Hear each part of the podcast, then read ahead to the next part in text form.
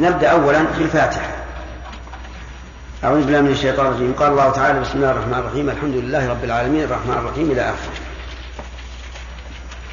أولا سورة الفاتحة سميت بذلك لأنه افتتح بها القرآن الكريم. وقد قيل إنها أول سورة نزلت كاملة. وقيل إن أول سورة نزلت كاملة اقرأ. وأن الله تعالى كملها ثم جاءت السورة. والله أعلم. هذه السورة قال العلماء إنها تشتمل على مجمل معاني القرآن. تشتمل على مجمل معاني القرآن.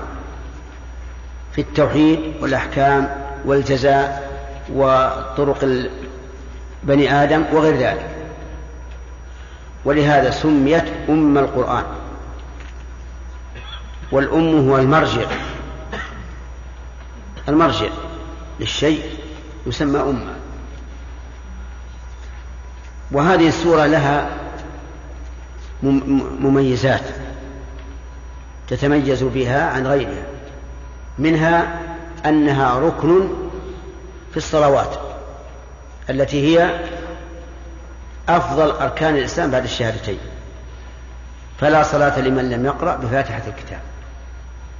ومنها أنها رقية إذا قرئ بها على المريض شفي بإذن الله. لأن النبي صلى الله عليه وعلى آله وسلم قال للذي قرأها على الذي قال له وما يدريك أنها أنها رقية.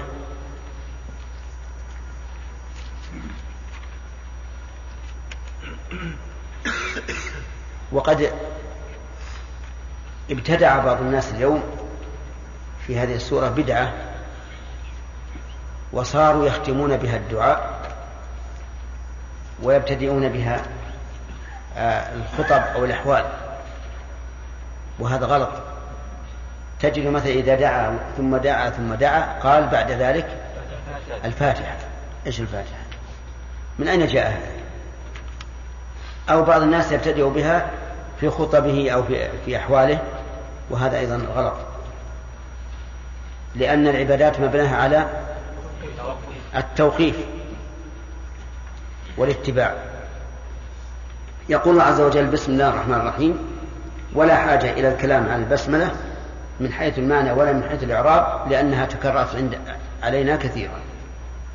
لكن الكلام هل البسملة آية من الفاتحة أو لا؟ في هذا خلاف بين العلماء. فمنهم من يقول إنها آية من الفاتحة ويقرأ بها جهرا في الصلاة الجهرية ويرى أنه لا تصح الصلاة إلا بقراءة البسملة لأنها من الفاتحة. ومنهم من يقول إنها ليست من الفاتحة وهذا القول هو الحق. ودليل هذا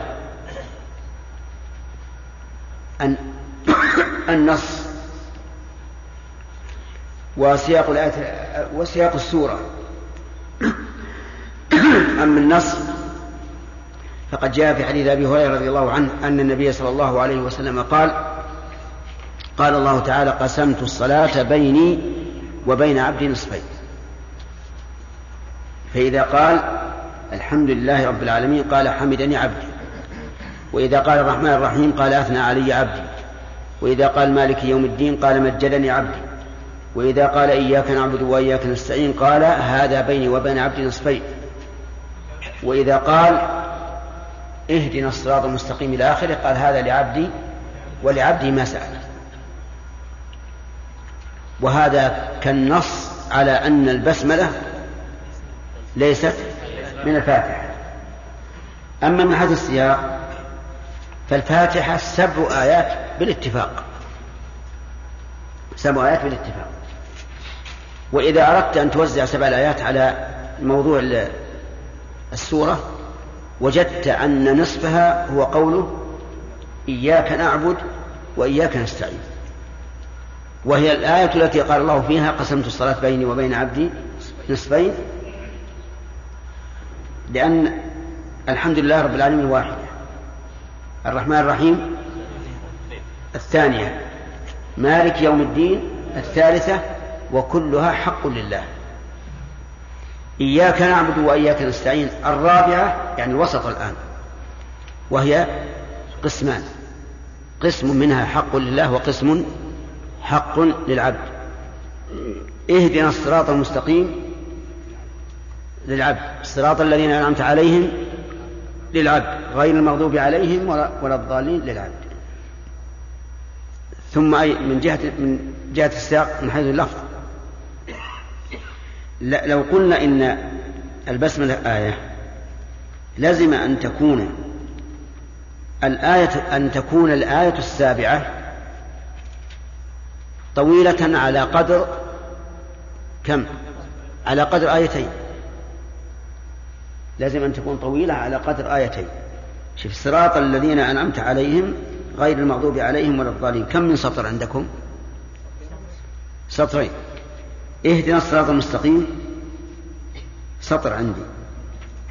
مالك يوم الدين أقل من سطر. الرحمن الرحيم كذلك والحمد لله رب العالمين كذلك. فكيف يكون هناك تناسب مع أن بعض الآيات أقل من السطر وهذه إيه؟ سطران. فالصواب الذي لا شك فيه أن البسملة ليست منها. كما أنها أي البسملة ليست من بقية السور. قال الله تعالى الحمد لله رب العالمين. الحمد وصف المحمود بالكمال الذاتي والوصف والفعل فهو كامل في ذاته وفي صفاته وفي أفعاله. فهو وصف المحمود بالكمال مع المحبة والتعظيم. ولا بد من هذا القيد. قال أهل العلم لأن مجرد الوصف بالكمال بدون محبة ولا تعظيم لا يسمى حمدا وإنما يسمى مدحا. ولهذا يقع من إنسان لا يحب الممدوح لكنه يريد من أن ينال منه شيئا. تجد بعض بعض الشعراء يقف أمام الخلفاء ثم يأتي لهم بأوصاف عظيمة لا محبة فيه ولكن محبة في المال الذي يعطونه أو خوفا منهم. لكن حمدنا لربنا عز وجل محبة محبة وتعظيم. فلذلك صار لا بد من القيد أن في الحمد أنه وصف المحمود بالكمال. إيش؟ مع المحبة والتعظيم. وقول لله الله عز وجل هذا اللفظ علم على ربنا على ربنا عز وجل. لا يسمى به غيره. وهو عالم تتبعه الأعلام الأخرى. أي تتبعه الأسماء. ولهذا دائما يأتي متبوعا إلا في مواضع قليلة مثل قوله تعالى صراط العزيز الحميد الله الذي له ما في السماوات فإن كلمة هذه الكلمة تابعة لما قبلها وهو قليل. وقوله رب العالمين الرب هو ما اجتمع فيه ثلاثة أوصاف الخلق والملك والتدبير فهو الخالق عز وجل وهو المدبر لجميع الأمور وهو المالك لكل شيء. والعالمين قال العلماء كل من سوى الله فهو عالم فهو من العالم. ووصفوا بذلك لأنهم علم على خالقهم سبحانه وتعالى. الرحمن الرحيم. الرحمن, الرحمن صفة للفظ الجلالة. والرحيم صفة أخرى. والرحمن هو ذو الرحمة الواسعة. والرحيم هو ذو الرحمة الواصلة. فالرحمن وصفه والرحيم فعله. ولو أنه جيء بالرحيم وحده وبالرحمن وحده لشمل الوصف والفعل. لكن إذا اقترن فسر الرحمن بالوصف والرحيم بالفعل. الرحمن الرحيم. وفي ذكر الرحمن الرحيم بعد ذكر الربوبية دليل على أن ربوبيته تبارك وتعالى مبنية على الرحمة. الرحمة للخلق الرحمة الواسعة الواصلة. مالك يوم الدين. مالك صفة لرب. وهو جل وعلا ما نعم. ويوم الدين هو يوم القيامة. والدين هنا بمعنى إيش؟ الجزاء. بمعنى الجزاء. يعني أنه سبحانه وتعالى مالك لذلك اليوم الذي يجازى فيه الخلائق. فلا مالك غيره في ذلك اليوم. فإن قال قائل أليس مالك الدين والدنيا؟ فالجواب بلى لكن ظهور ملكوته وملكه وسلطانه إنما يكون في ذلك اليوم. لأن الله تعالى ينادي لمن الملك اليوم فلا يجيب واحد فيقول لله الواحد القهار في الدنيا يظهر ملوك بل يظهر ملوك يعتقد شعوبهم أنه لا مالك إلا هم. فالشيوعيون مثلا لا يرون أن هناك رب أن هناك ربا للسماوات والأرض. يرون أنها حياة أرحام تدفع وأرض تبلع وأن آه، نعم وأن ربهم هو رئيسهم طيب إذا خص ملكه بيوم الدين لأنه إيه؟ تظهر فيه ملك يظهر فيه ملكوته وملكه. وفي قراءة سبعية ملك يوم الدين. والملك أخص من المالك لأن الملك هو ذو السلطة المطلقة. ولا يسمى ملك إلا من تحته رعية.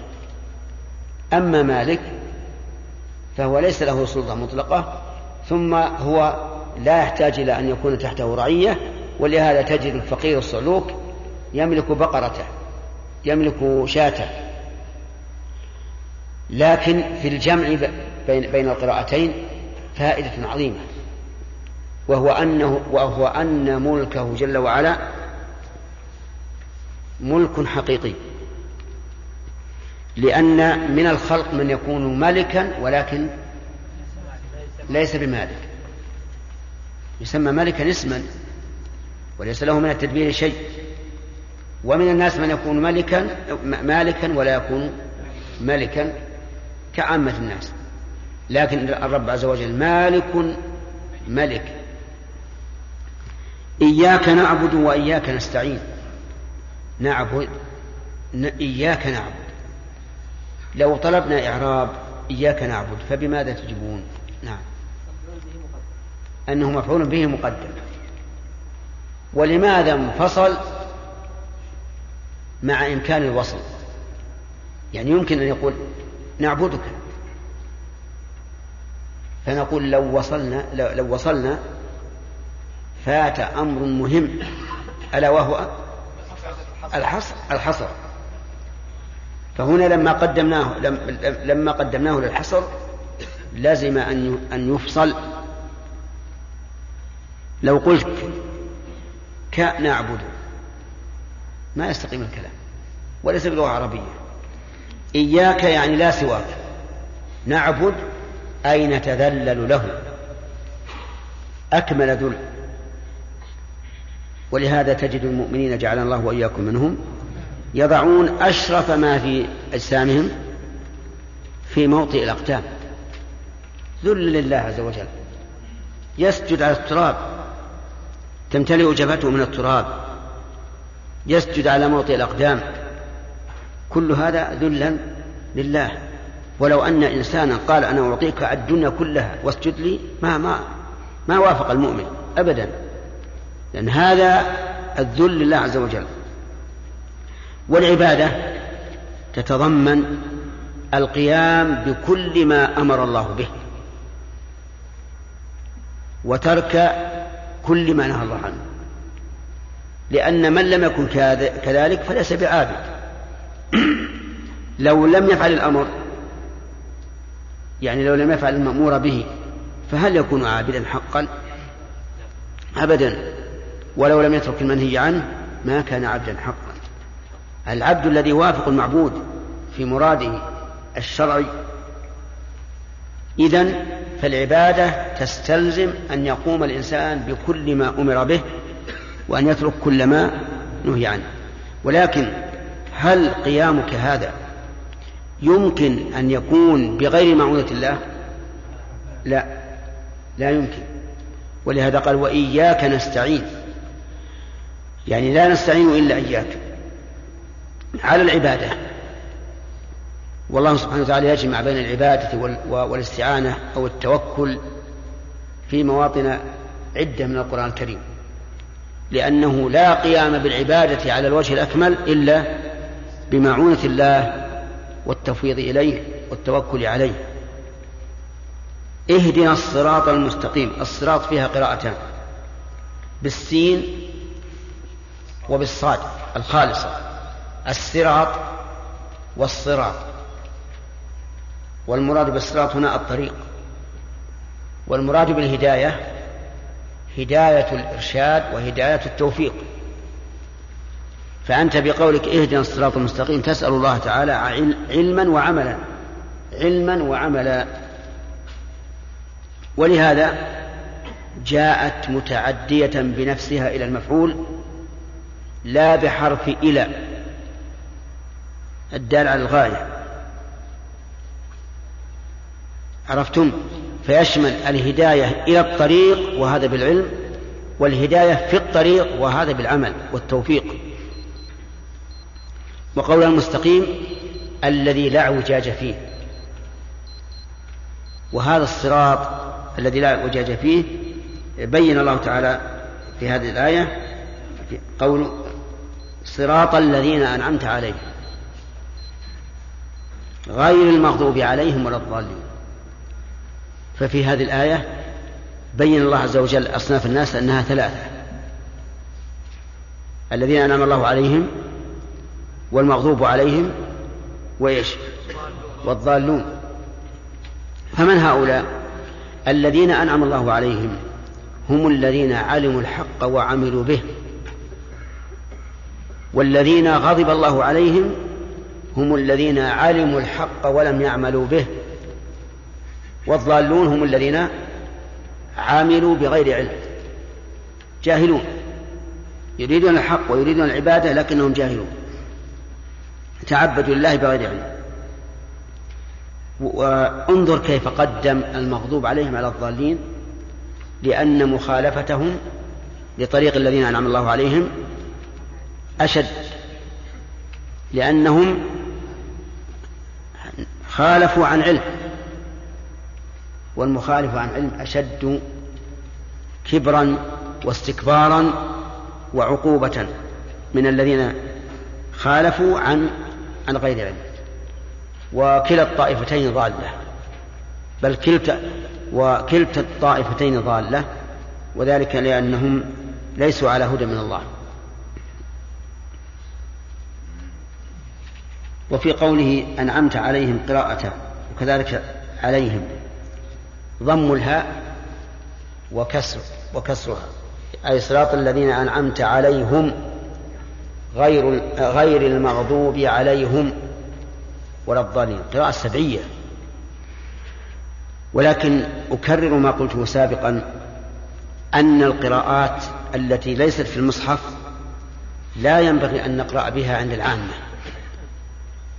لا ينبغي أن نقرأ بها عند العامة. لسببين. بل لأسباب ثلاثة.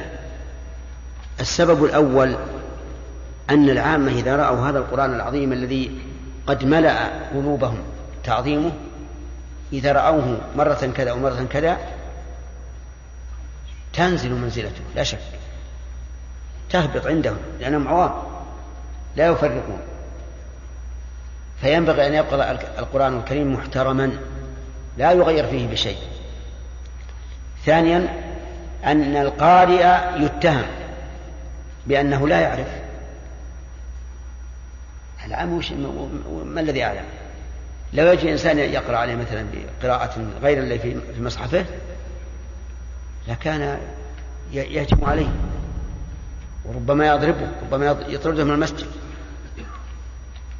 القرآن عند العامة محترم جدا وهو عندنا والحمد لله. لكن إذا أتيت بما لا يعرف العامي فيا ويلك منه. وهذه مفسدة أن الناس يستهينونك ويقول هذا ما في خير هذا ما يعرف ولا يقرأ. نعم الآن لو تقرأ عند العام صراط الذين أنت عليهم. نعم قال هذا ما أعرف يضم اسمه إلى بعض يقول عليهم. ليش ما قال عليهم بالكسر؟ نعم. المسألة الثالثة أنك إذا قرأت عند العوام وأحسن العامي بك الظن وقال هذا إنه لم يقرأ إلا عن علم.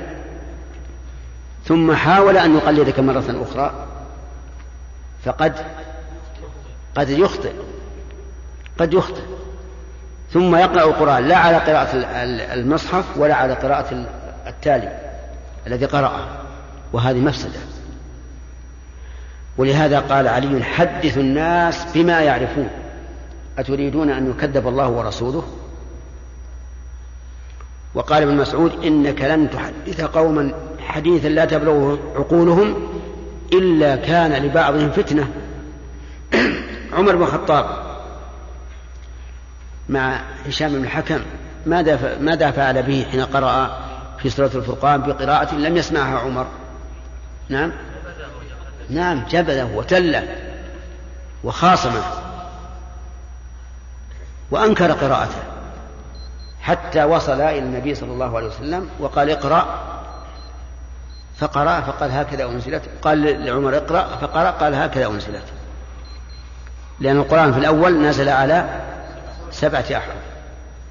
فإذا كان عمر رضي الله عنه فعل ما فعل بصحابي فما بالك بعامي يسمع يسمعك تقرأ غير قراءتك؟ نعم. يا ويلك منه.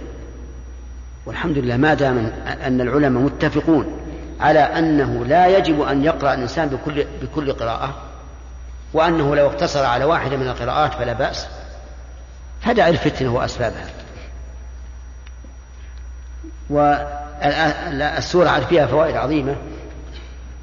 وقد شرحها ابن القيم رحمه الله في مدارج السالكين شرحا لا تجده في غيره من الكتب. شرحا عظيما. نعم. باقي؟ انت لفظ؟ اي نعم. فالدقيقة هي. الحمد لله رب العالمين. عندنا درس القضاء. أكملنا الفاتحة. ها؟ الفوائد الفاتحة؟ طيب.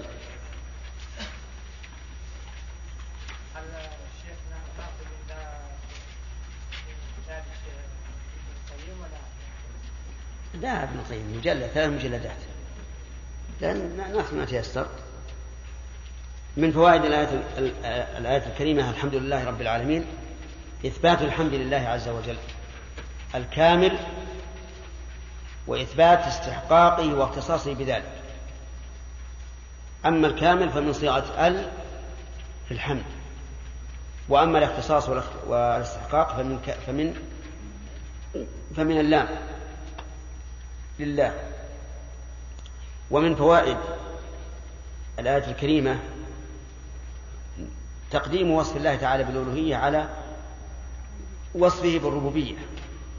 لم يقل لرب العالمين ولكنه قال لله رب العالمين. وهذا إما لأن الله هو الاسم العالم الخاص به والذي تتبعه جميع الأسماء وإما أن يقال لأن الألوهية قدمها الله عز وجل على ذكر ربوبيته سبحانه وتعالى لأن الذين جاءت إليهم الرسل ينكرون إيش؟ الألوهية فقط. ومن فوائدها عموم ربوبية الله تعالى لجميع العالم بقوله العالمين. وسبق لنا في التفسير أن المراد بالعالم من؟ سوى الله عز وجل. كل المخلوقات. النامي وغير النامي والعاقل وغير العاقل. الرحمن الرحيم من فوائد هذه الآية هذه الآية إثبات هذين الاسمين الكريمين الرحمن والرحيم. وإثبات ما تضمناه من الرحمة التي هي الفعل الوصف والرحمة التي هي الفعل. ومن فوائدها أن ربوبية الله عز وجل مبنية على الرحمة. لأنه لما قال رب العالمين كأن سائل يسأل ما نوع هذه الربوبية؟ هل هي ربوبية أخذ وانتقام أو ربوبية رحمة؟ وإنعام قال الرحمن الرحيم. ومن فوائد الآية التي بعدها مالك يوم الدين أو ملك إثبات ملك الله عز وجل وملكوته ليوم الدين. وإنما خص ذلك لما ذكرناه في التفسير من أنه في ذلك اليوم تتلاشى جميع الملكيات والملوك أيضا. ومن فوائدها إثبات البعث لقوله مالك يوم الدين. إياك نعبد وإياك نستعين من فوائدها إخلاص العبادة لله. في قوله إياك نعبد ووجه الإخلاص تقديم المعمول. ومن فوائدها أيضا إخلاص الاستعانة لله عز وجل. لقوله وإياك نستعين حيث قدم المفعول. فإن قال قائل كيف يقال إخلاص الاستعانة لله؟ وقد جاء في قوله تعالى وتعاونوا على البر والتقوى إثبات المعونة من غير الله عز وجل. قلنا المعونة الاستعانة نوعان.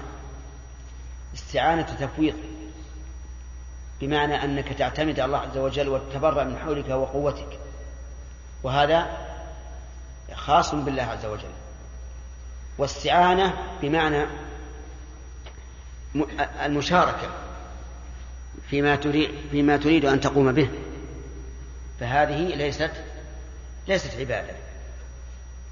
ولهذا قال قال الله تعالى تعاونوا على البر والتقوى.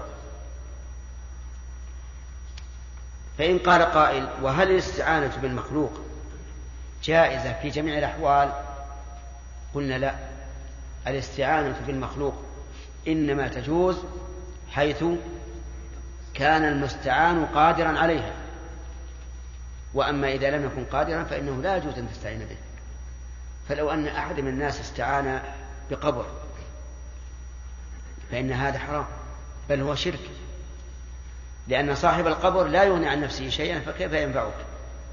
ولو استعان بغائب في أمر لا يقدر عليه مثل أن يعتقد أن الولي الذي في شرق الدنيا يعينه على مهمته في بلده.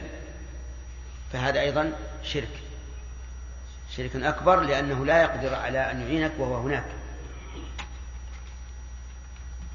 فإن قال قائل وهل الاستعانة بالمخلوق جائزة؟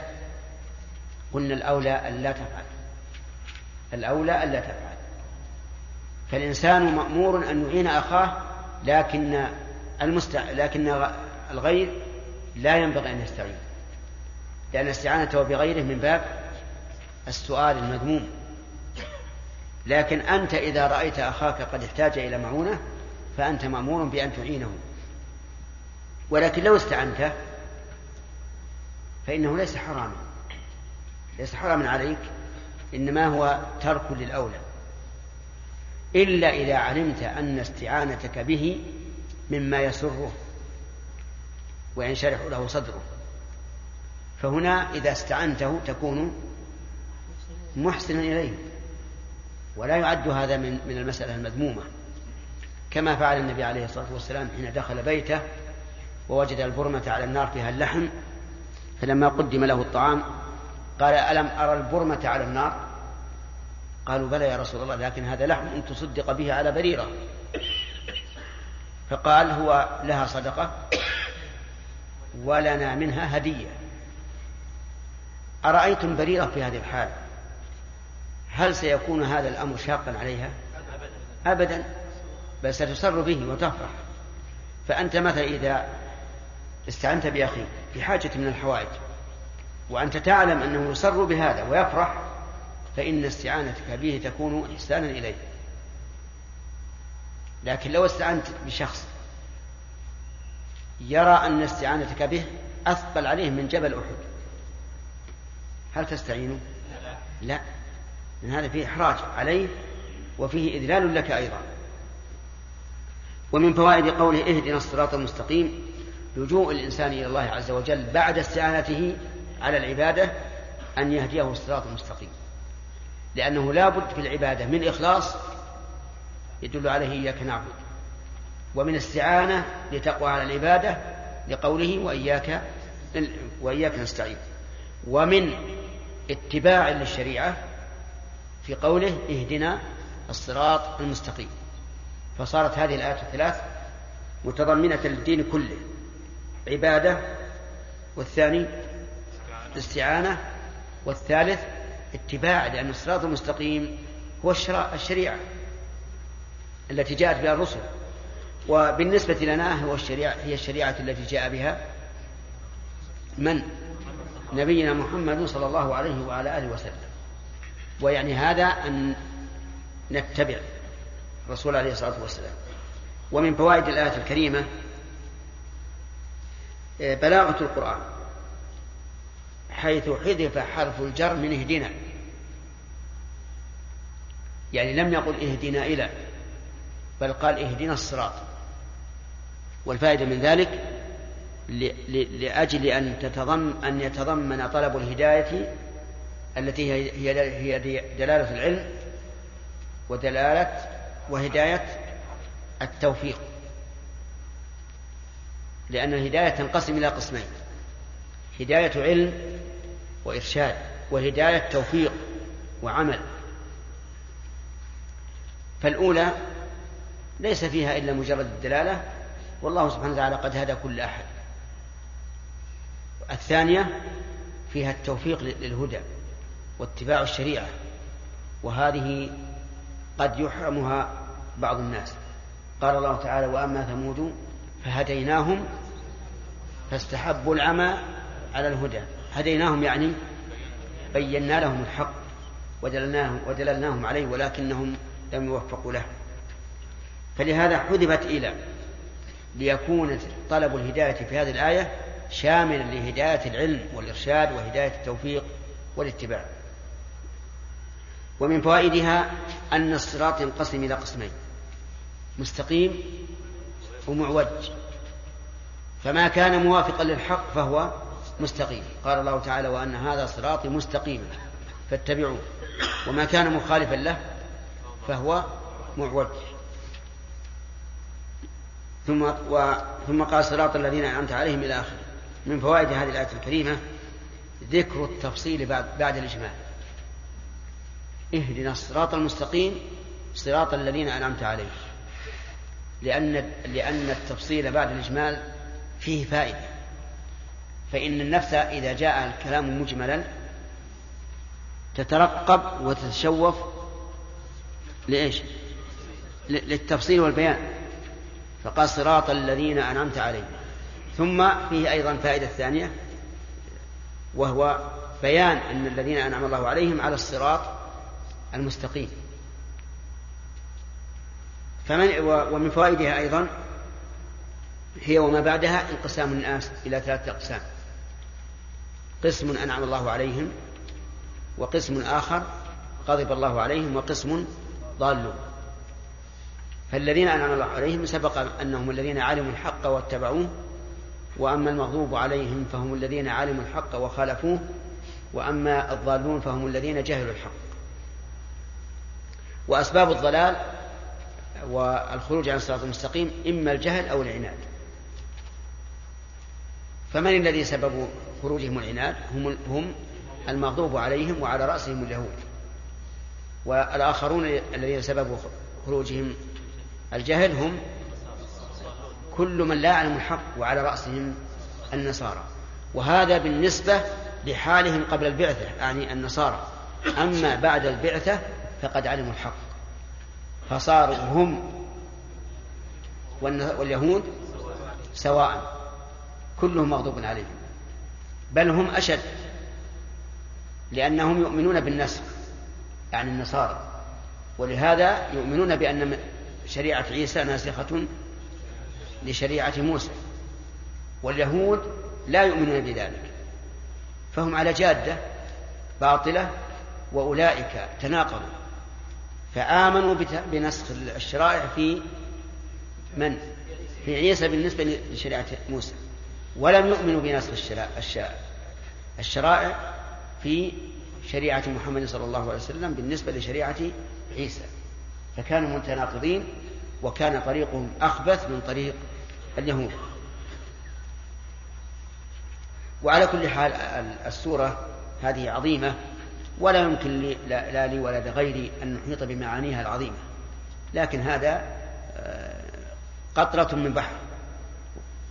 ثم قال تعالى بسم الله الرحمن الرحيم. ألف لام ميم. ذلك الكتاب لا ريب فيه هدى للمتقين. هذه تسمى سورة البقرة لأنه ذكرت فيها البقرة. واعلم أن التسمية تكون بأدنى ملابسة.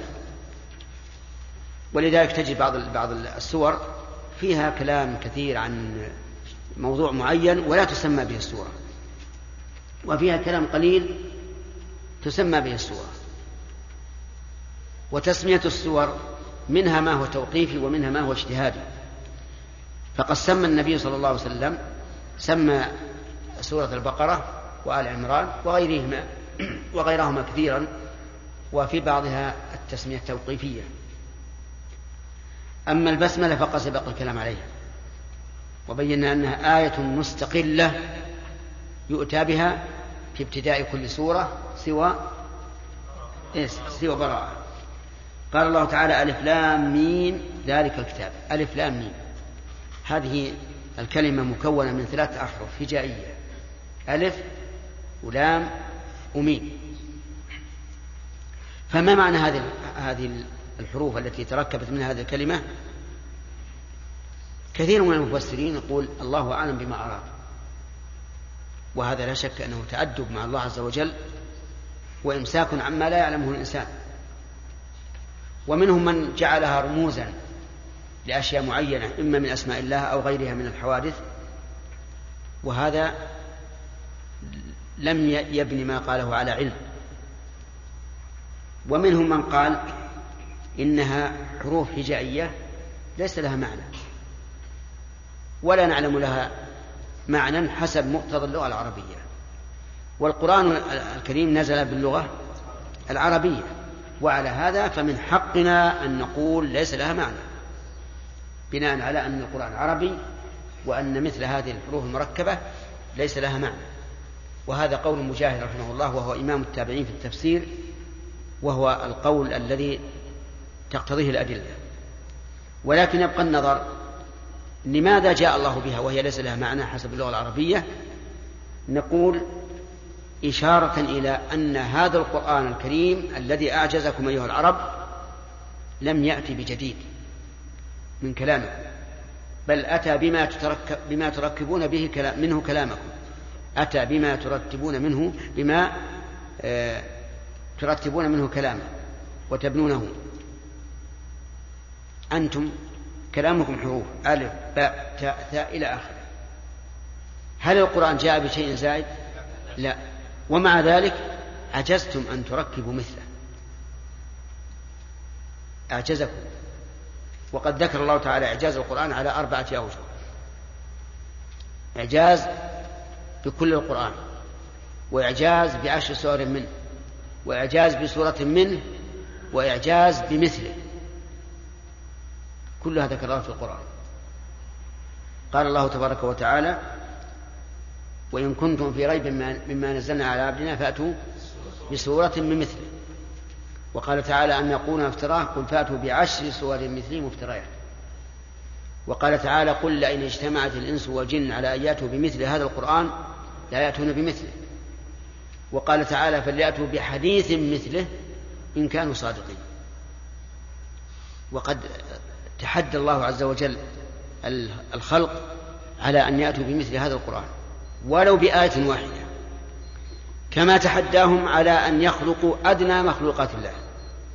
فقال إن الذين تدعون من دون الله لن يخلقوا ذبابا ولو اجتمعوا له فالقول الراجح في هذه المسألة أعني الحروف الهجائية التي تبتدأ بها بعض السور أنه ليس لها معنى. ولكن لها مغزى وهو أن هذا القرآن الكريم لم يأتي بجديد في الحروف التي جاء بها بل هو جاء بالحروف التي تركبون منها كلامكم ومع ذلك أعجزكم. ولهذا تجد السور المبدوءة بهذه الحروف الهجائية يأتي من بعدها ذكر القرآن أو شيء لا يكون إلا بوحي. فمثلا ألف لام ميم ذلك الكتاب. جاء بعدها ذكر القرآن. ألف لام ميم غلبت الروم في أدنى الأرض وهم من بعد غلبهم سيغلبون. لم يأتي فيها ذكر القرآن لكن جاء بعدها ما لا يمكن إلا بوحي. انتهى نعم. أي نعم طيب. ذلك الكتاب لا ريب فيه. ذلك الكتاب يجوز أن نجعل الكتاب خبر ذا. ويجوز أن نجعلها آه، نعتنا عطف بيان. فإن جعلناها خبر ذا صار قوله لا ريب فيه جملة مستأنفة. وإن جعلناه بدلا أو عطف بيان صارت لا ريب فيه إيش؟ خبر اسم الإشارة. والكتاب المشار إليه هو القرآن. وسمي كتابا لأنه مكتوب في اللوح المحفوظ. ومكتوب في الصحف التي بأيدي الملائكة إنها كلا إنها تذك... إنه تذكرة فمن شاء ذكره في صحف مكرمة مرفوعة مطهرة بأيدي سفرة. ومكتوب في المصاحف التي بين أيدينا. لا ريب فيه لا ريب. ما معنى الريب؟ الشك. هكذا فسره أكثر العلماء. أن الريب هو الشك لكن شيخ الإسلام رحمه الله له رأي في مثل هذه الألفاظ المترادفة يقول لا يوجد في اللغة العربية كلمة مرادفة لأخرى من كل وجه. لا بد أن يكون بينهما فرق. فالريب هنا ليس مطابقا للشك بإزائه من كل وجه. لأن الريب يقول شك مع قلق. شك مع قلق وارتياب. فهو إذن أخص من من الشك. لكن لا مانع أن نفسر الكلمة بما هو قريب منها لا سيما إذا كان المخاطب لا يتصور الفرق. وقوله لا, ريب فيه لا نافية للجنس. فيشمل أدنى ريب يعني ما فيه أدنى ريب. وقوله هدى للمتقين الهدى بمعنى الدلالة. القرآن نفسه لا يهدي هداية التوفيق لكنه يهدي هداية دلالة هدى للمتقين. في آية أخرى شهر رمضان الذي أنزل فيه القرآن هدى للناس. فأي فرق بين هذا وهذا؟ نقول أما كونه هدى للناس فهذا هو الأصل أن القرآن يمكن أن يهتدي به كل أحد أن يهتدي به كل أحد. وأما إضافة الهدى إلى المتقين فلأن المتقين هم الذين انتفعوا به فصار هدى لهم. ومن المتقون؟ الذين قاموا بأوامر الله وتركوا نواهي الله. في هذه الآية الكريمة هو بيان أن كلام الله عز وجل حروف. خلافا لمن قال إن كلامه هو المعنى القائم بالنفس. ونحن نشرح ذلك. آه، أصول الخلاف في هذا القرآن الكريم أو في كلام الله عموما. أولا من قال إن كلام الله هو المعنى القائم بنفسه. وما ينقل من كلامه أو يسمع فهو عبارة عنه. وليس هو كلام الله بل عبارة عنه وهو مخلوق. والثاني قال إن الله تعالى لا يتكلم وكلامه مخلوق كسائر مخلوقاته. كسائر المخلوقات. ومنهم من قال إن الله يتكلم بحرف وصوت وليس كلامه هو المعنى فقط بل كلامه اللفظ والمعنى. وهذا آه الذي قبله مذهب المعتزلة والجهمية وهذا مذهب أهل السنة والجماعة. ومذهبهم هو الحق لأن الأدلة تدل عليه. قال الله تعالى في موسى وناديناه من جانب الطول الأيمن وقربناه نجيا. فلما كان بعيدا قال ناديناه لأن النداء يكون للبعيد. ولما قرب يعني لما قربه الله قال قربناه نجيا. أي بصوت ليس نداء. وفي الحديث الصحيح أن الله ينادي يوم القيامة يقول يا آدم فيقول لبيك وسعديك فيقول فينادي بصوت إن الله يأمرك أن تخرج من ذريتك بعثا إلى النار. وهذا أمر لا يشك فيه إنسان ولولا أن الخلاف وقع فيه كسائر المخلوقات. ومنهم من قال إن الله يتكلم بحرف وصوت وليس كلامه هو المعنى فقط بل كلامه اللفظ والمعنى. وهذا الذي قبله مذهب المعتزلة والجهمية وهذا مذهب أهل السنة والجماعة. ومذهبهم هو الحق لأن الأدلة تدل عليه. قال الله تعالى في موسى وناديناه من جانب الطول الأيمن وقربناه نجيا. فلما كان بعيدا قال ناديناه لأن النداء يكون للبعيد. ولما قرب يعني لما قربه الله قال قربناه نجيا. أي بصوت ليس نداء. وفي الحديث الصحيح أن الله ينادي يوم القيامة يقول يا آدم فيقول لبيك وسعديك فيقول فينادي بصوت إن الله يأمرك أن تخرج من ذريتك بعثا إلى النار. وهذا أمر لا يشك فيه إنسان ولولا أن الخلاف وقع فيه ما كنا نتكلم فيه. لكن وقع ولا بد من بيان الحق. المعتزلة يقولون القرآن مخلوق من المخلوقات. أصوات يخلقها الله وحروف تكتب فهو كسائر المخلوقات. ولا شك أننا إذا قلنا بهذا أبطلنا الأمر والنهي. لأن الأمر يكون صوت سمع على هذا الوجه على هذا الوجه. قولوا صوت سمع على هذا الوجه. يعني كأنه صدع.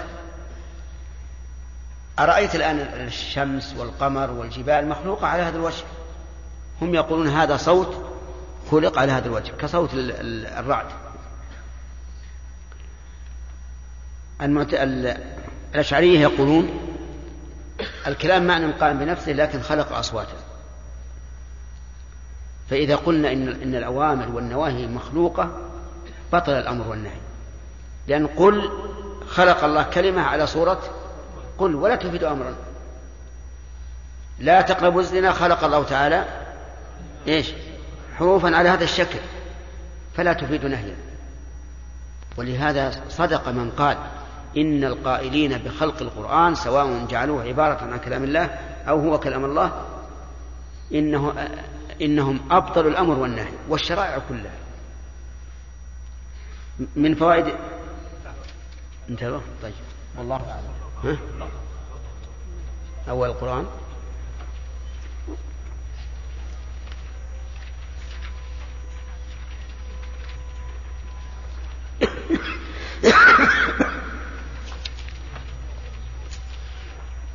نعم.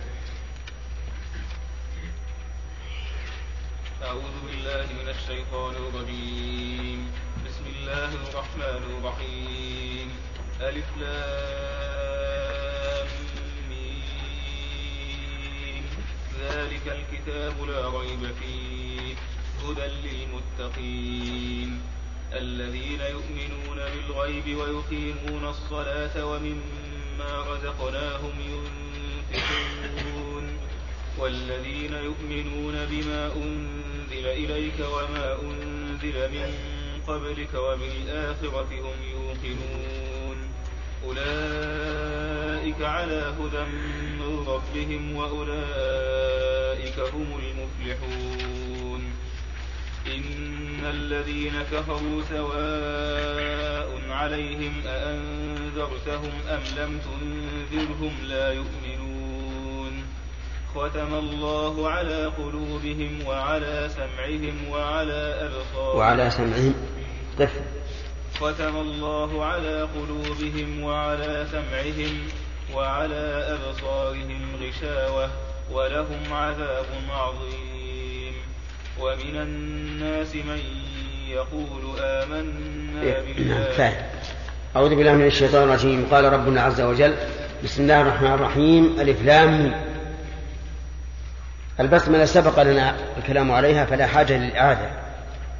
أما قوله ألف لام ميم فإنها حروف هجائية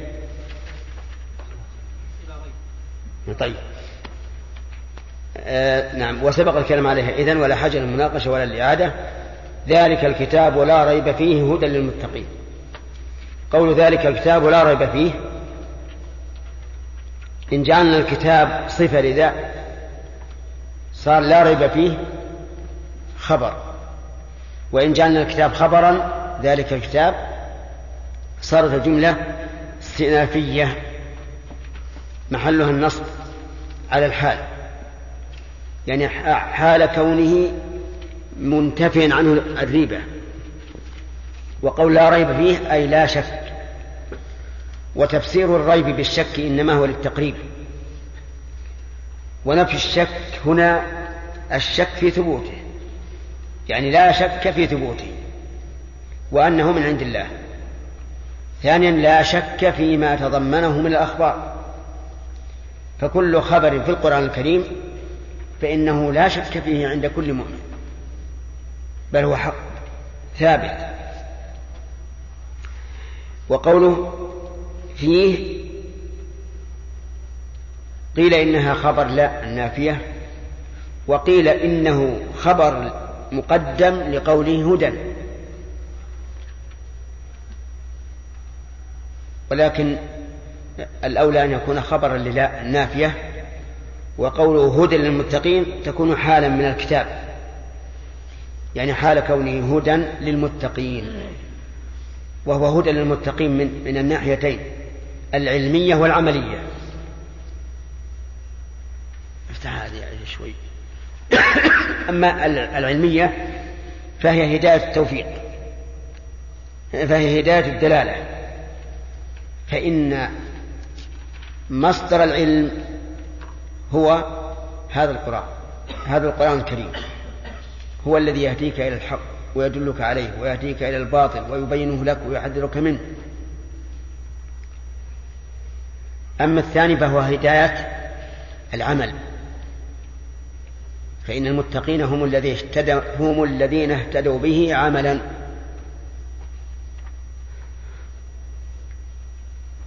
وقول للمتقين اسم فاعل والفعل منه اتقى. ومعنى اتقى اتخذ وقاية من عذاب الله وهذا لا يكون إلا بفعل الأوامر واجتناب النواهي. وعلى هذا فأشمل الحدود في التقوى أنها اتخاذ وقاية من عذاب الله في فعل أوامره واجتناب نواهيه فهي فعل الأوامر واجتناب النواهي. وأعلم أن التقوى تقرن تارة بالبر. كقوله تعاونوا على البر والتقوى. وتارة تقرن بالإيمان. كما في هذه الآية للمتقين الذين يؤمنون بالغيب. وتارة تذكر وحدها. فإن ذكرت وحدها شملت الدين كله لأن الدين كله وقاية من عذاب الله. وإن اقتنعت بالبر صار البر فعل, الأوامر والتقوى ترك النواهي فهي تفسر في كل سياق بحسبه. ثم قال الذين يؤمنون بالغيب. هذه من صفات المنافقين آه من صفات المتقين أنهم يؤمنون بالغيب أي يقرون به ويعترفون به. والمراد بالغيب هنا ما غاب عن عن الناس مما أخبر الله به ورسوله. مما أخبر الله به ورسوله. سواء كان ذلك فيما يتعلق بصفات الله أو فيما يتعلق بعباد الله فيما مضى أو فيما يتعلق بعباد الله في المستقبل. يؤمنون به.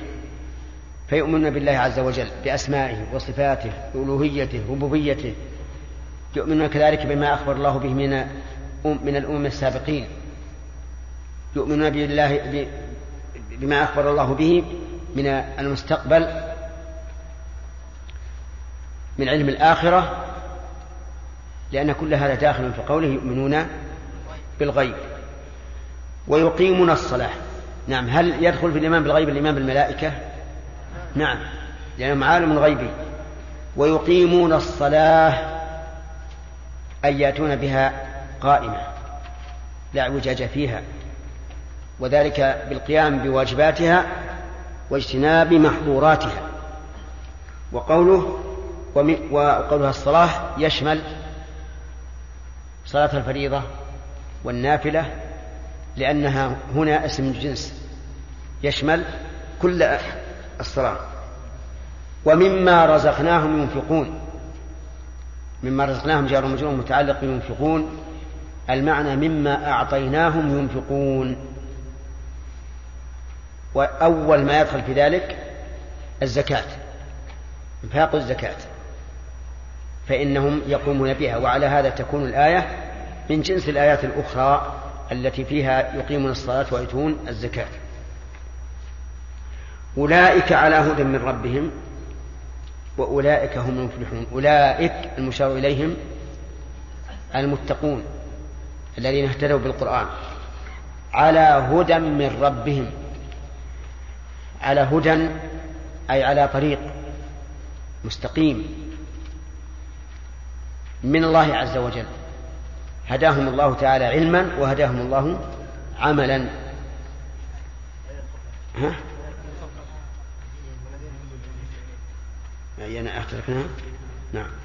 والذين يؤمنون بما أنزل إليك وما أنزل من قبلك وبالآخرة هم يوقنون. هذه الآية هذا أيضا من والذين يؤمنون بما أنزل إليك وما أنزل من قبلك ومما رزقناهم ينفقون.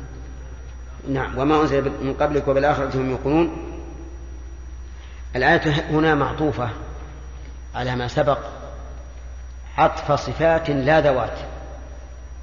والأصل في المعطوفات أن تكون ذوات ذواتا لكن هنا العطف عطف صفات.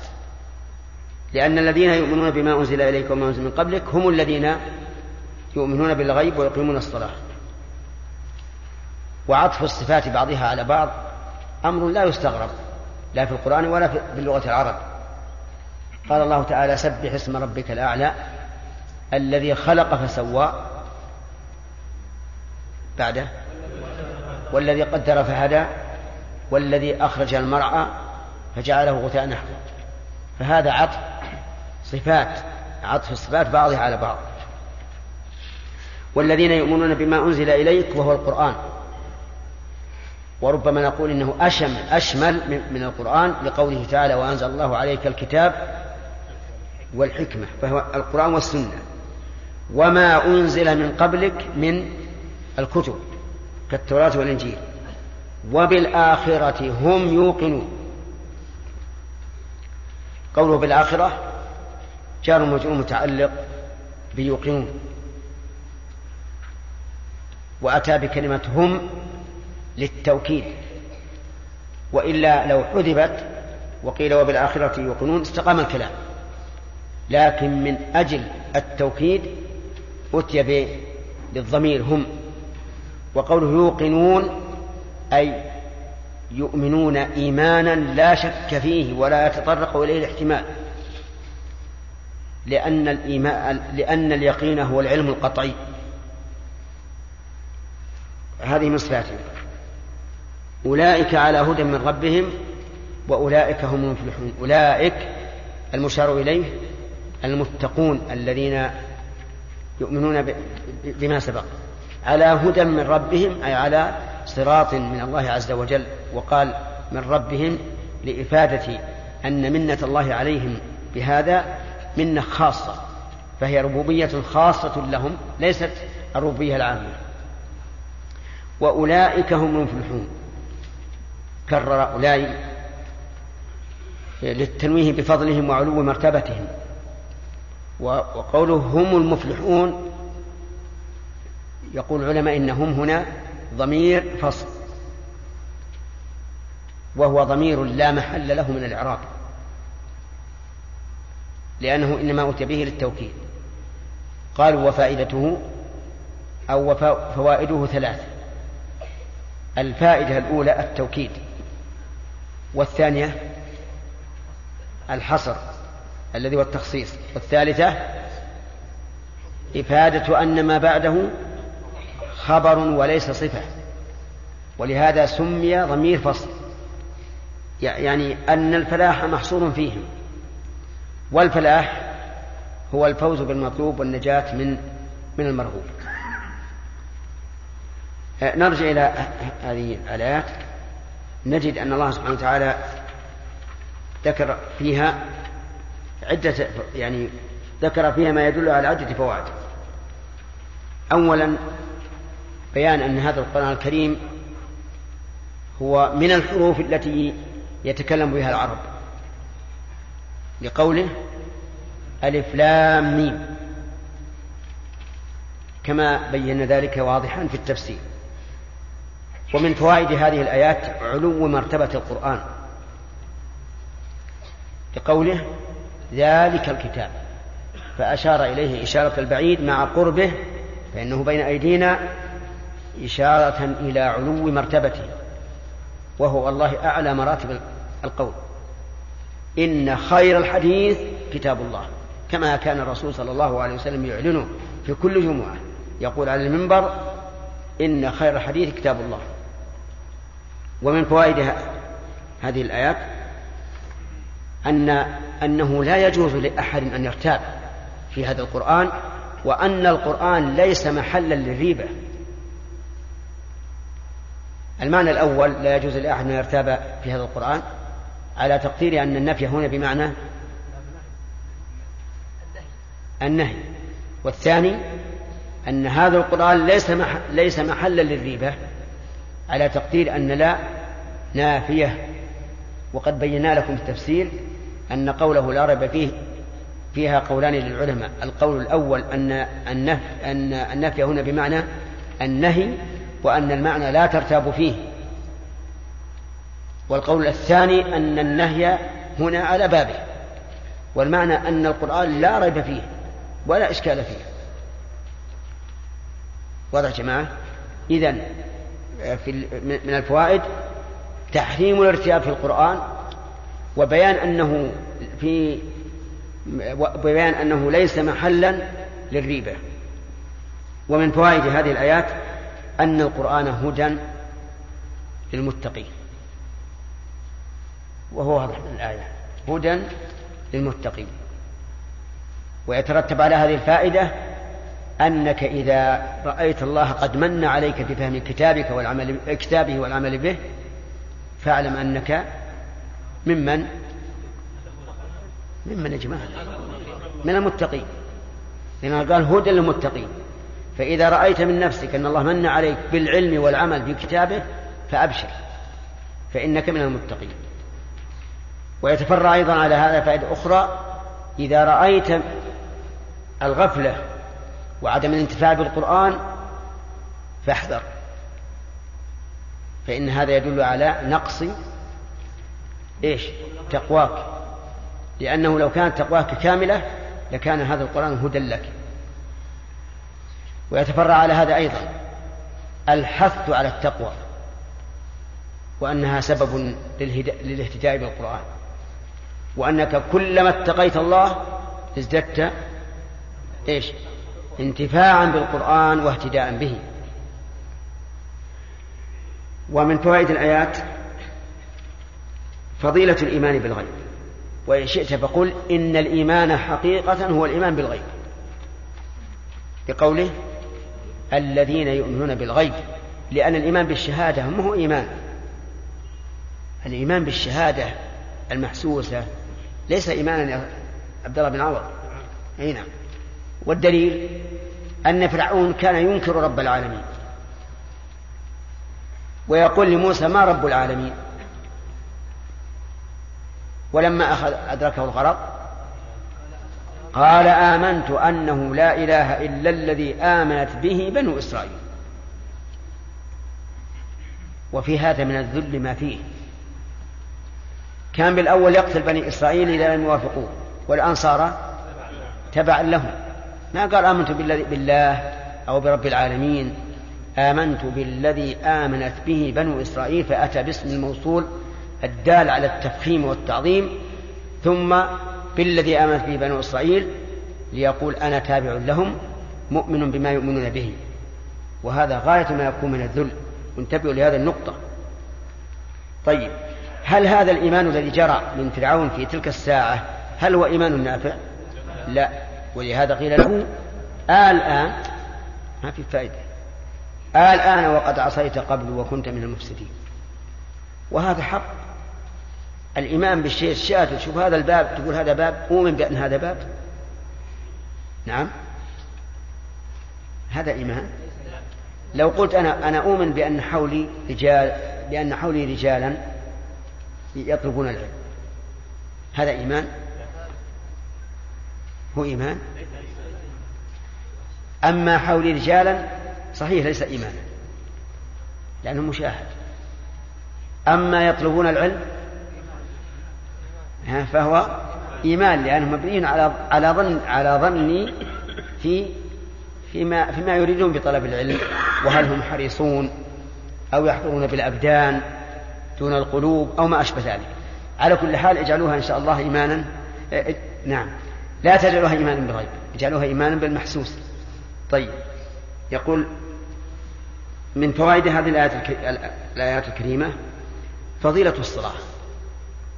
وأنها أعلى أنواع الأعمال البدنية. ولهذا تأتي دائما بعد الإيمان. لقوله ويقيمون الصلاة. ومن فوائدها الحث على إقامة الصلاة وأن الإنسان يأتي بها كاملة على الوجه الذي يرضي الرب عز وجل الذي فرضها على عباده.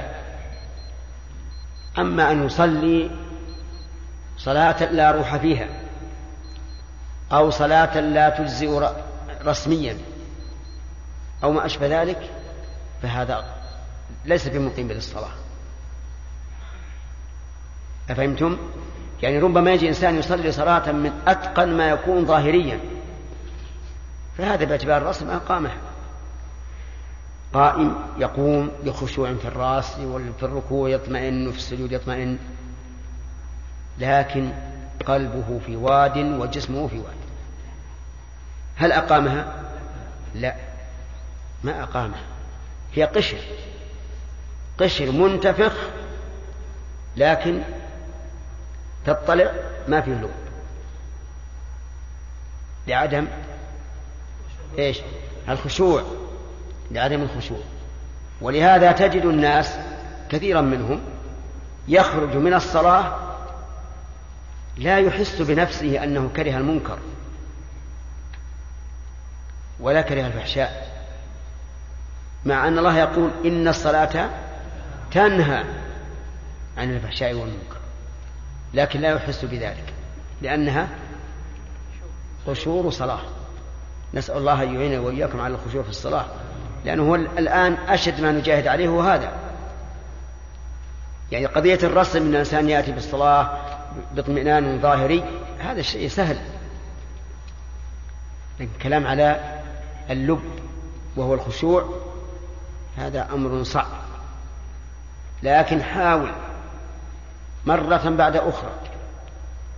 كل ما جذب الشيطان قلبك رده.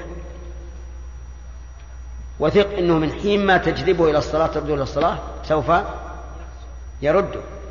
سوف يجذب هناك تجاذب لكن استمر وإن شاء الله في النهاية يزول. طيب من إقامة الصلاة؟ الطمانينة فيها. التي افتقدها بعض الناس. ولا سيما في الركنين ما بين الركوع والسجود وما بين السجودين. هذان الركنان مظلومان عند بعض الناس. تجده يقول سمع الله لمن حمده. الله أكبر. إيش قلت؟ اطمأن ما اطمأن هذا لا صلاة له. لو يصلي إلى يوم الدين ما, ما, ما له الصلاة لأن الرسول قال للرجل ثم ثم ارفع يعني من الركوع حتى تعتدل قائما وفي لفظ حتى تطمئن قائما. لا بد من الطمأنينة. وعلى كل حال لا حاجة إلى أن نأتي على على الصلاة بجميع ما يخل فيها بعض الناس لأنها معروفة. من فوائد هذه الآية هذه الآية الكريمة فضيلة الإنفاق في سبيل الله. فضيلة إنفاق المال لقوله ومما رزقناهم ينفقون. ومن فوائدها أن صدقة الغاصب باطلة. إيش؟ من أين تؤخذ؟ مما رزقناهم. لأن الباطل لأن الغاصب لا يملك المال الذي تصدق به. فلا تقبل صدقته. ومن فوائدها الإشارة إلى ذم البخل لقول مما رزقناهم هل أنت حصلت المال بكسبك؟ نعم. لا. الذي أعطاك المال هو الله. مما رزقناهم ولم يقل مما كسبوا قال مما رزقناهم. وحتى ما كسبه الإنسان هو بتيسير الله. وكم من إنسان ضرب أبواب الرزق من كل جانب ولكن لم يوفق.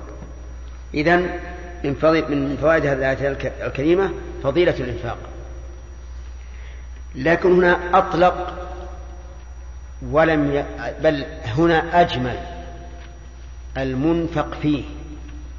قال مما رزقناهم ينفقون يعني بين المنفق منه ولم يبين المنفق فيه. نقول نعم لكنها بينت في آيات كثيرة. بينت في آيات كثيرة. يسألونك ماذا ينفقون؟ قل ما أنفقتم من خير فللوالدين. الجواب. يسألونك ماذا ينفقون؟ أي شيء ينفقون؟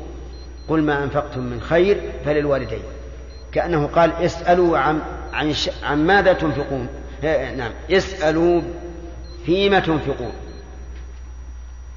قل ما أنفقتم من خير فللوالدين. يسألونك ماذا ينفقون عن إيش؟ قول يا جماعة. وش ينفقون؟ نعم. ماذا ينفقون؟ فقال الله عز وجل قل ما أنفقتم من خير فللوالدين. فبين ما ينفق فيه. لأنه هو المهم. كثير من الناس ربما يخرج نصف ماله لكن في سبيل الطاغوت. والشيء النافع في سبيل الله أي في فيما يرضي الله عز وجل. لكن قد يقال إن قوله فما قل ما أنفقتم من خير قد يقول قال فيه إشارة إلى المنفق منه وهو أن يكون الإنفاق خيرا. على كل حال الآية هنا أجمل أجمل الله فيها الإنفاق. مما رزقناهم ينفقون فأجمل فيقال إن هذا المجمل مبين في نصوص أخرى من القرآن والسنة. انتهى الوقت.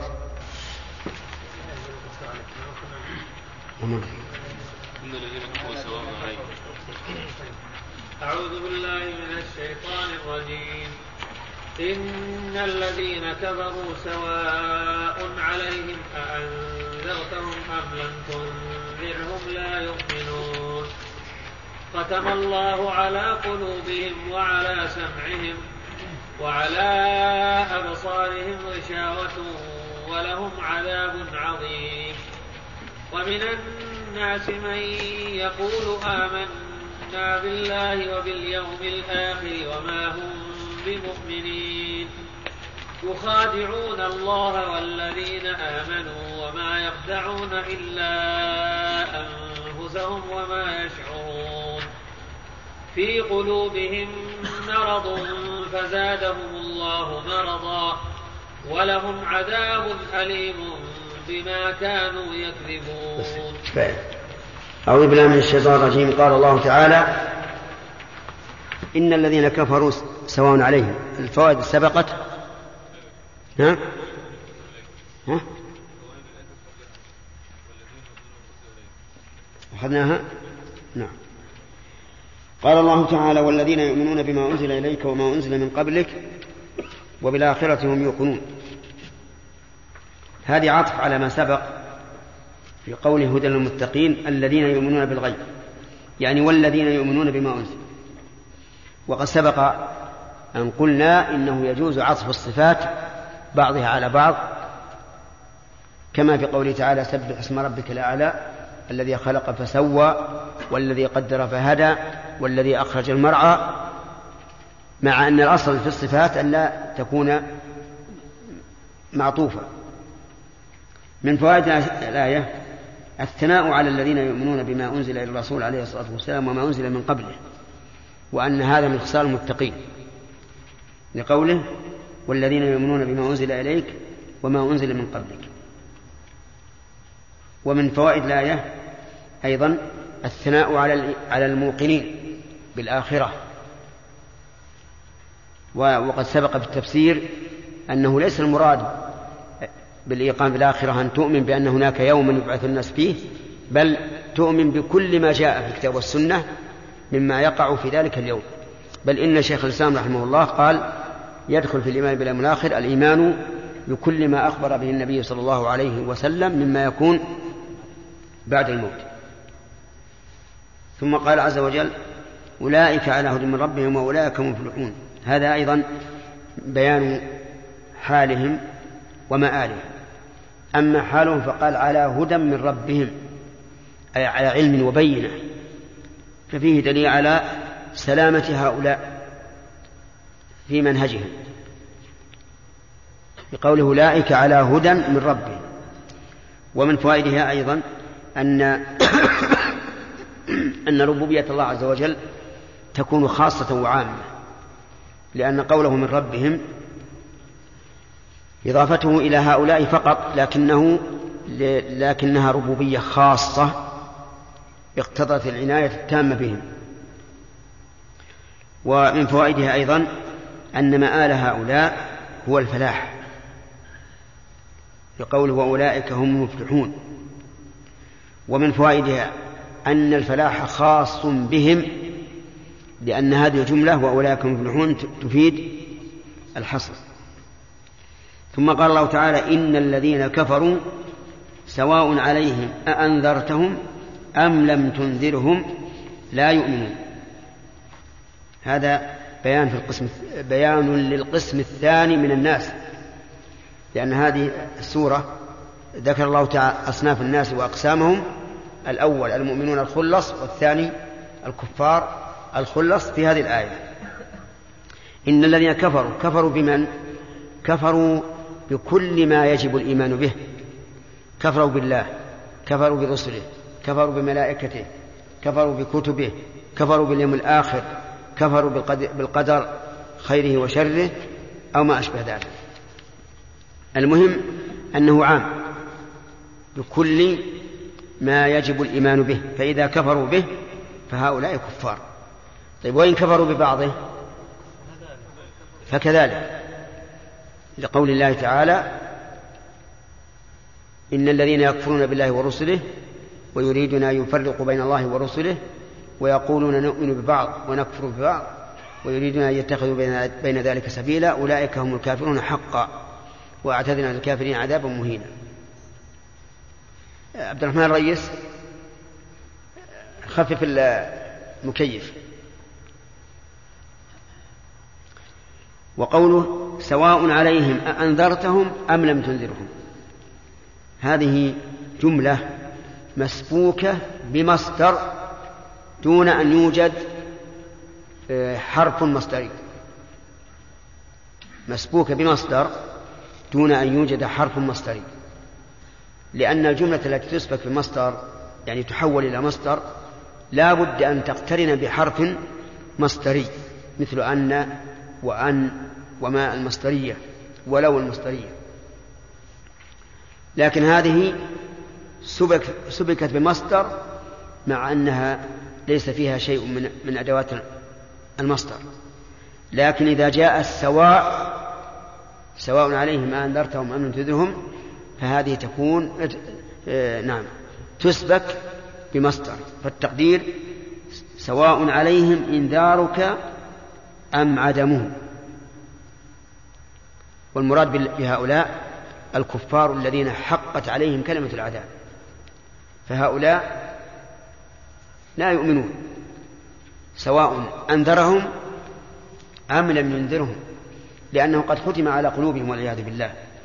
وليس المراد بذلك بهذا أن لا يدعوهم الرسول عليه الصلاة والسلام بل المراد أن يتسلى إذا لم يؤمنوا. فيقال هؤلاء قد طبع الله على قلوبهم فلا يؤمنون. وقوله سواء عليهم أأنذر نعم سواء بمعنى مستو عليهم إنذارك وعدمه وقول أأنذرتهم الإنذار هو الإعلام بتخويف وترهيب. أم لم تنذرهم؟ هذا القسم الثاني. هذه نعم. أم هنا متصلة أو منفصلة؟ منقطعة هذه متصلة. لأن المتصلة هي التي تأتي بين شيئين متعادلين. كما هنا. والمنقطعة التي تأتي بين شيئين منفصلين. هذا فرق معنوي والفرق اللفظي المتصلة يصح أن يحل محلها أو. والمنقطعة لا يصح أن يحل محلها أو. بل يحل محلها بل. سواء عليهم أأنذرتهم أم لم تنذرهم؟ لا يؤمنون. الجملة هذه خبر ثاني. أين الخبر الأول؟ سواء عليهم أنذرتهم أم لم تنذرهم. هذه هي الخبر الأول. وقول لا يؤمنون الخبر الثاني.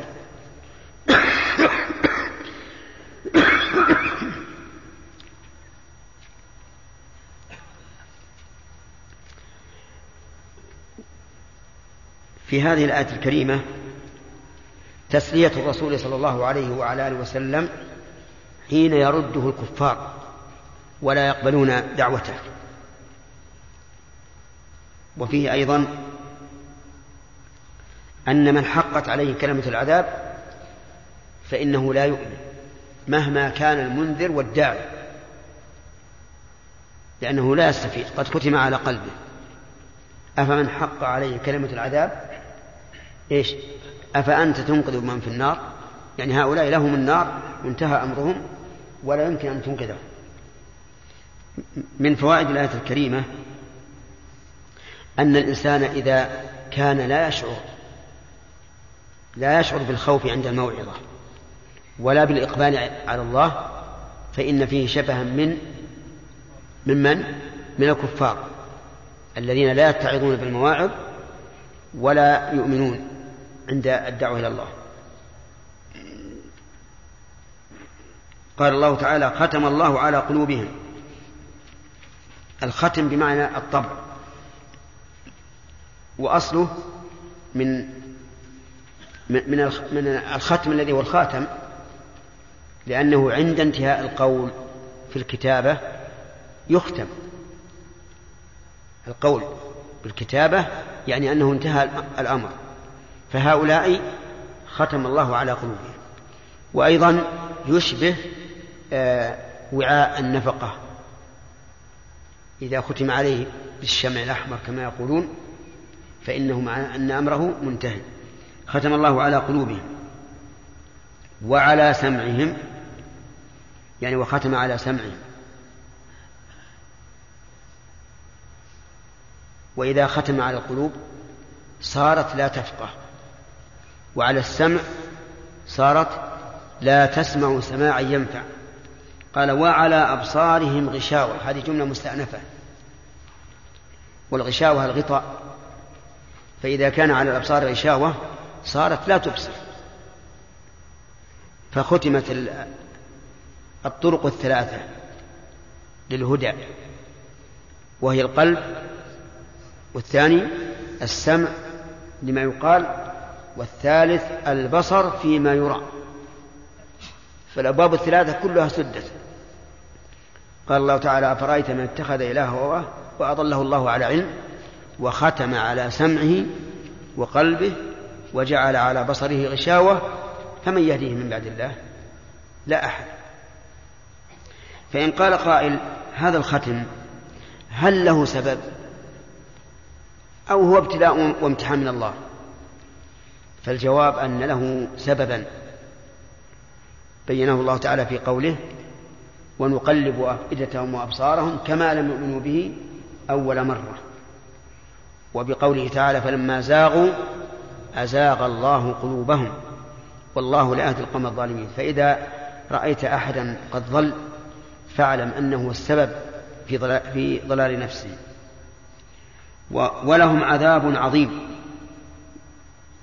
ولهم أي لهؤلاء الكفار الذين بقوا على كفرهم لهم عذاب عظيم وهو عذاب النار. وعظمه الله تعالى لأنه لا يوجد أشد من عذاب النار. أعاذنا الله وإياكم منها بكرمه وجوده.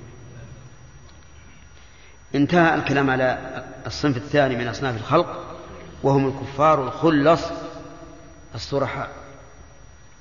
في هذه الآية الكريمة الأخيرة دليل على أن القلوب محل الوعي.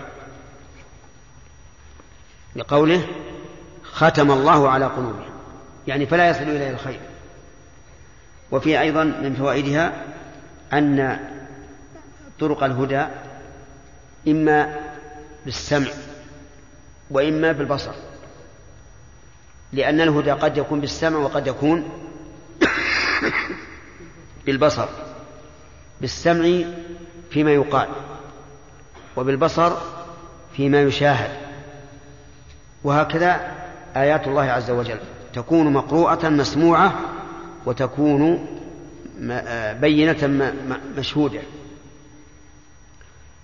ومن فائدة هذه هذه الآية وعيد هؤلاء الكفار بالعذاب العظيم. بقوله ولهم عذاب عظيم. ثم قال عز وجل ومن الناس من يقول آمنا بالله وباليوم الآخر وما هم بمؤمنين. هي برد عندكم هنا. سكن ومن الناس من هنا للتبعيض. وعلامة من التي للتبعيض أن يحل محلها بعض.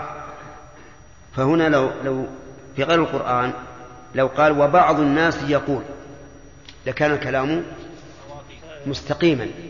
إذا من للتبعيض من الناس. من يقول من هذه مبتدأ مؤخر. من يقول آمنا بالله وباليوم الآخر. لكن يقول ذلك بلسانه أما في قلبه فلا. ولهذا قال وما هم بمؤمنين. بمؤمنين في إيش؟ ما سمعنا.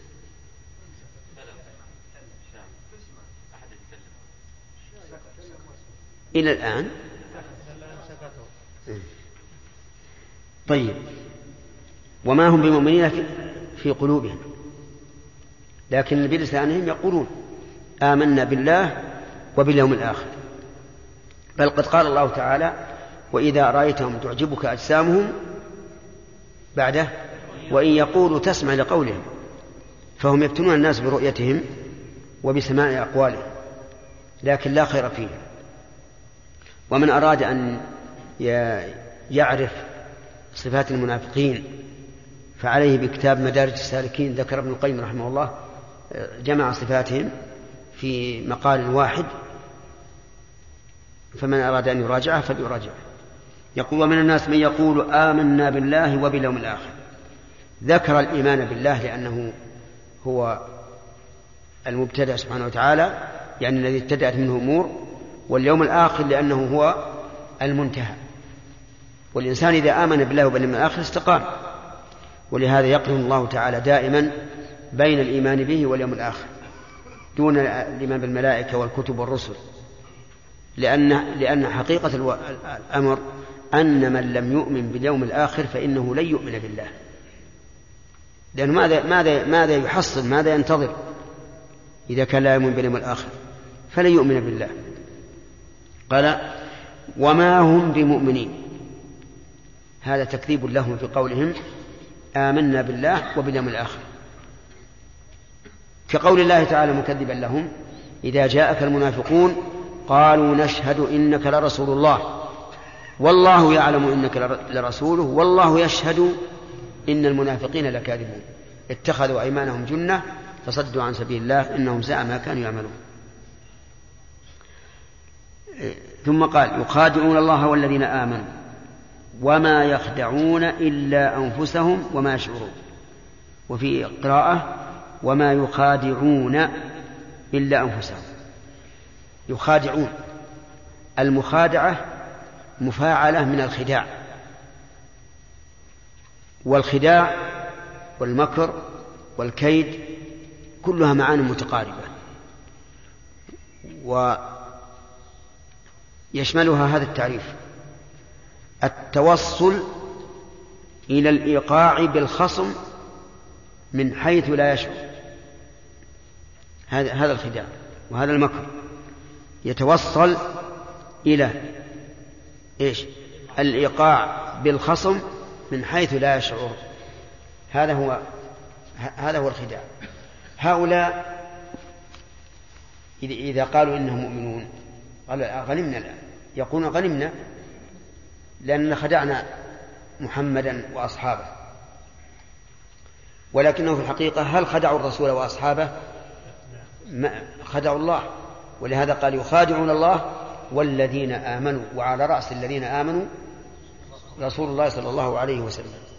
قال تعالى وما يخدعون إلا أنفسهم. يخدعون أنفسهم في الواقع لأنهم غروها.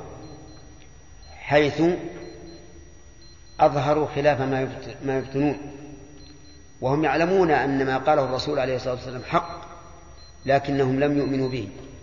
بل أنكروه فخدعوا أنفسهم بذلك.